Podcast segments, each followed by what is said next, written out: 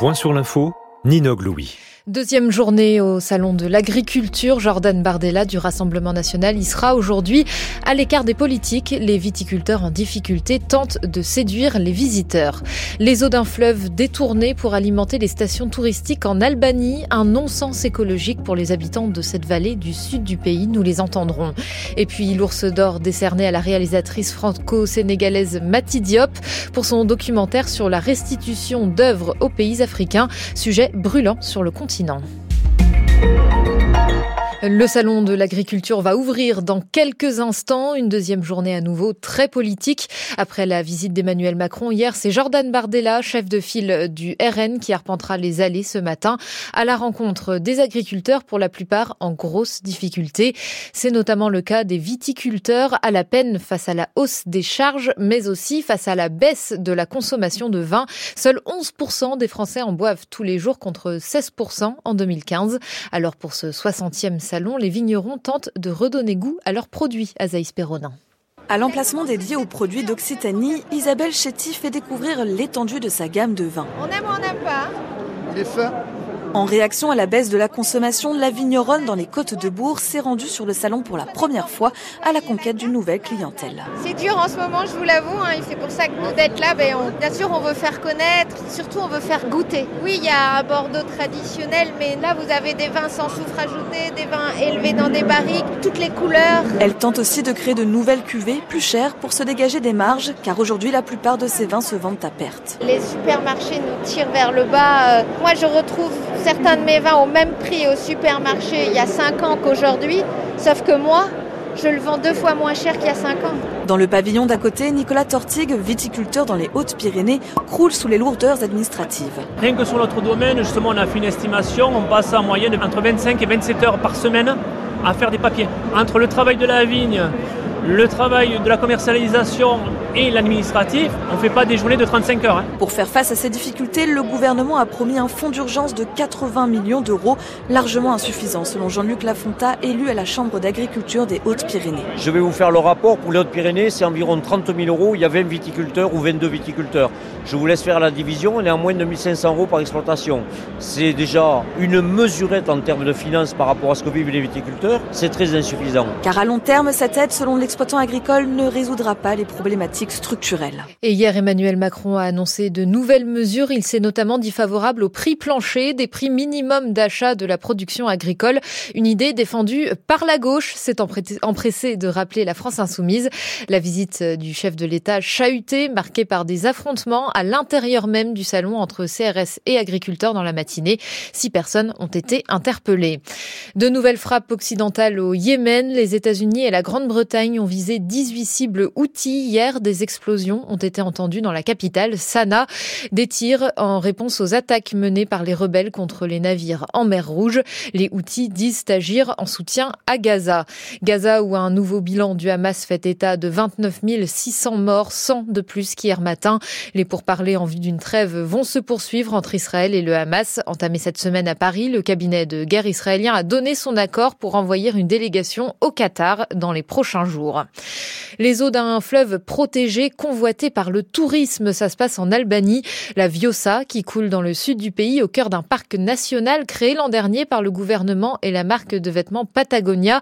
Mais déjà, le cours d'eau est en danger. Des travaux sont en cours pour détourner les eaux de son principal affluent afin d'alimenter les stations balnéaires de la côte en plein boom touristique.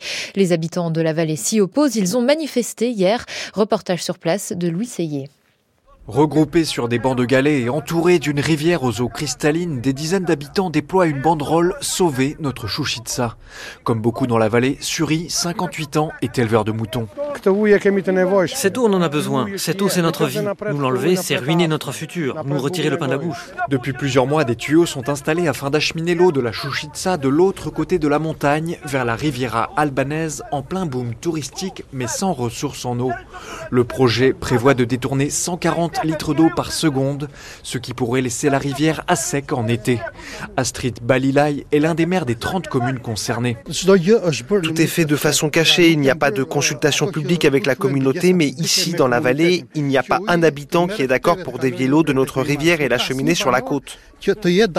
En mars 2023, le gouvernement albanais célébrait la création d'un inédit parc national de la rivière sauvage visant à sanctuariser les rivières de la région. Même pas un an plus tard, les associations environnementales déchantent. Bessiana Gouri de l'ONG Eco Albania. Une des choses interdites dans un parc national, c'est bien sûr de dévier l'eau des rivières. Cela a un impact sur la biodiversité et le climat de la zone, mais aussi sur l'économie locale. Ici, la vie des habitants dépend de la rivière. Alors que les autorités albanaises misent beaucoup sur le développement du tourisme balnéaire, les habitants et les écologistes demandent l'arrêt immédiat des travaux et une nouvelle étude d'impact environnemental. Reportage de Louis Seyé. Manifestation également hier dans toute la France en soutien à l'Ukraine au deuxième anniversaire du début de l'invasion russe. Des rassemblements ont eu lieu à Paris, à Marseille, à Lille, entre autres. Réunis hier en sommet virtuel, le G7 a promis de son côté que le coût de la guerre va croître pour Moscou. Le président ukrainien Volodymyr Zelensky a lui à nouveau réclamé des armes pour faire face aux troupes russes sur le front. Je n'abandonne pas. Nikki Haley s'accroche à la course à l'investiture républicaine américaine après l'annonce cette nuit de sa défaite aux primaires en Caroline du Sud, largement battue par Donald Trump. L'ancien président américain l'a emporté avec plus de 60% des voix. Sa cinquième victoire en cinq primaires. Il est donc plus que jamais favori pour être le candidat républicain à l'élection présidentielle de cet automne. Les tensions entre la Chine et Taïwan ont un effet inattendu. Au Japon, le pays s'apprête à accueillir une nouvelle usine du géant taïwanais des semi-conducteurs TSMC. Le groupe l'a annoncé hier, ce sera la première usine dans l'archipel et la suite de la stratégie de TSMC, s'implanter à l'étranger pour produire directement auprès de ses clients, mais aussi pour limiter les risques face aux menaces d'agression venues de Pékin. Une bonne nouvelle pour l'économie japonaise, Karine Nishimura. Il y a 35 ans, le Japon détenait 50% du marché mondial des puces électroniques. Désormais, c'est moins de 10%. S'il continue d'être très fort sur les matériaux nécessaires aux semi-conducteurs, le monde industriel nippon a perdu la main sur les technologies de pointe pour façonner ces derniers. Et c'est là que le Taïwanais TSMC lui est de grand secours. Ce géant a inauguré samedi en présence du ministre japonais de l'Industrie sa première usine japonaise de circuits intégrés dans le département de Kumamoto au sud-ouest de l'archipel. La production en série ne débutera qu'en fin d'année mais déjà une deuxième usine est décidée. Le montant total des investissements pour ces deux sites de TSMC s'élève à plus de 20 milliards de dollars, dont plus d'un tiers proviennent de subventions du gouvernement japonais. Sony, Toyota et d'autres voient en TSMC un partenaire indispensable pour combler les manques des industriels nippons. Le Japon ne fabrique que 5% des semi-conducteurs dont il a besoin, une proportion qu'il espère porter à plus de 40% au-delà de 2030. Mais le pari n'est pas sans risque car le Japon manque de main-d'œuvre, le marché des semi-conducteurs est très fluctuant, il nécessite des investissements incessants dans des usines qui, au Japon, sont aussi à la merci des séismes.